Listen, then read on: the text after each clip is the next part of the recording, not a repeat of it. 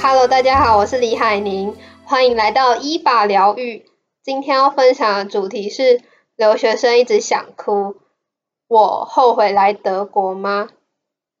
其实我状况很不好的时候，我会把窗户、窗帘和电灯全部关起来，然后躺在床上，放着最悲伤的音乐开始哭。压力大的时候，甚至会不想要起床，因为起床就要面对生不出来的文章和作业。那个绝望感是一种，你不知道能找谁帮忙，你会觉得把这些鸟事跟别人说有什么用啊？而且你也没办法跟父母、跟朋友说，因为当初是我死都哭着要出国读书。我选择不告诉任何人，是因为我当时有个很封闭的想法，觉得再痛苦几千字的作业还是得写。就算被广电局催钱，也只能靠你自己不断的写信、打电话，到处找人帮忙，才有机会解决。人生好像就是这样，抱怨完还是得擦干眼泪，处理这些你极度不想面对的事情。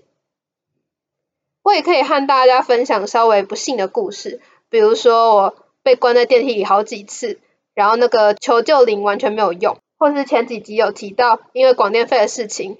室友给错号码就算了，结果我得到正确号码之后呢，广电局又不接受，又再度被他们催钱。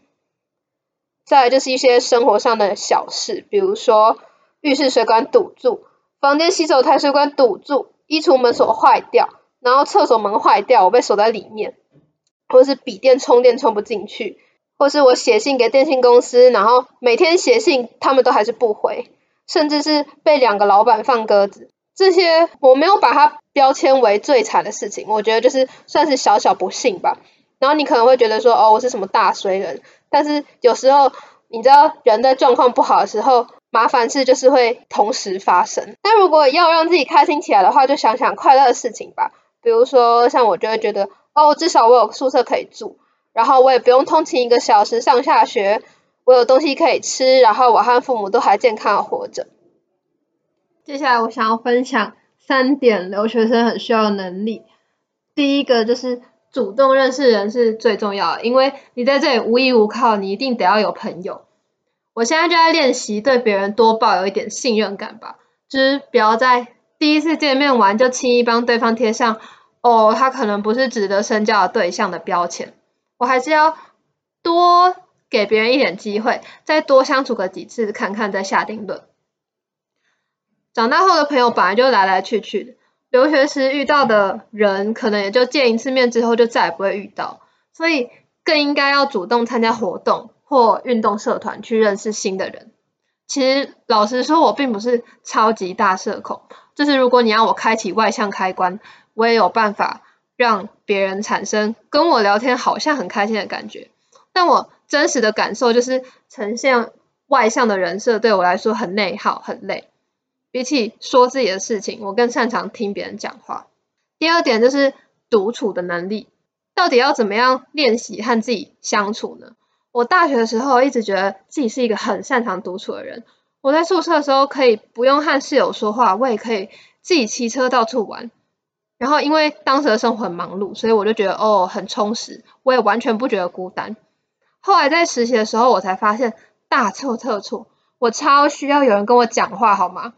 就算我在高中实习的时候会和学生讲到话，但只要一回到租屋处，变成一个人，又会是无止境的空虚。在德国又是一个越级打怪的寂寞感，就是明明明你隔壁也有住人，然后你也有去学校上课，偶尔回答问题和老师互动的时候有讲到话，可是，在金钱、语言和课业的多重压力之下，有时候你就是会。沉重到只想躺在床上哭，但目前第一学期结束了，我还是照样开心的一个人在德国到处旅游。所以练习独处真的超重要，因为大家都有自己的人生规划啊，都要各忙各的，不可能有办法很常听你在那边哭哭啼啼或是发泄负能量。当然啦，也不是说所有苦都要自己吞下去，就连接到我第一点说的，朋友很重要。当你撑不下去的时候，如果有一个倾诉的对象，让你把烦恼说出来，或许就会海阔天空。第三个重要能力就是不放弃。因为在国外不只是语言问题，我觉得我在德国就像婴儿一样，各种生活技能都要从头来过，而且是百分之百要靠自己完成哦。比如当电话费平白无故被扣钱，你就是要不断写 email 跟他们联络，或是当广电局让你权益受损，有不公平的对待时，你也要积极处理这件事情，以争取自己的权利。如果你身处异地又不解决这些问题，想说啊，被他扣钱就算了，被不公平对待就算了，那也是一种解决办法。但是我就是不能接受这个结果啊！而且其实很多小事你一开始是觉得没什么，然后放着给他烂，之后他又会回来反咬你一口，让你知道不解决的下场会有多凄惨。至于我后悔来德国吗？老实说。我天天都在后悔啊！很多人会羡慕可以出国读书，也有人会说我是多幸运才可以出国。但别说留学生的辛苦不是没有经历过的人能想象的。我这样讲不是要抱怨，因为我当初真的是头壳撞到。我跟我妈说，哦，我想要过困难的生活，所以我一定要出国读书。留学生的生活就是那种你每天都要用力的生存，面对未知的意外，处理意想不到的鸟事，或是。独自一人走在看不到尽头的人生路上，那是一种很绝望又很让人害怕的事情。然后因为后悔嘛，所以我就去迪卡写了一篇文，讲了我的留学焦虑。然后就有网友鼓励我说，回想一下当初出国的初衷，想想好吧，后悔也来不及了。毕竟我当时急着出国也是有我的考量嘛。一方面我不想要再考雅思，一方面我父母年纪很大。如果我现在不出来，我可能至少要等二十年后，或甚至这辈子都没有机会。要是我当时没有勇敢做这个决定，我可能现在没有办法真的来到德国。我觉得读研究所对我而言最困难的不是课业压力，而是对就业有没有帮助这件事情会让我很担心。我在大学后悔的五件事那集有提到，我研究所不想要再像大学一样只追求成绩。我想要深刻的记住以及应用我所学到的东西，所以我第一学期的硕班生活很常钻牛角尖，也很常怀疑自己的人生，然后对我的所学有很多疑问。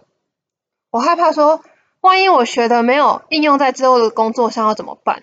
我现在学的感觉好没有意义哦，就是一直探讨语言背后的逻辑以及计算语义到底要干嘛，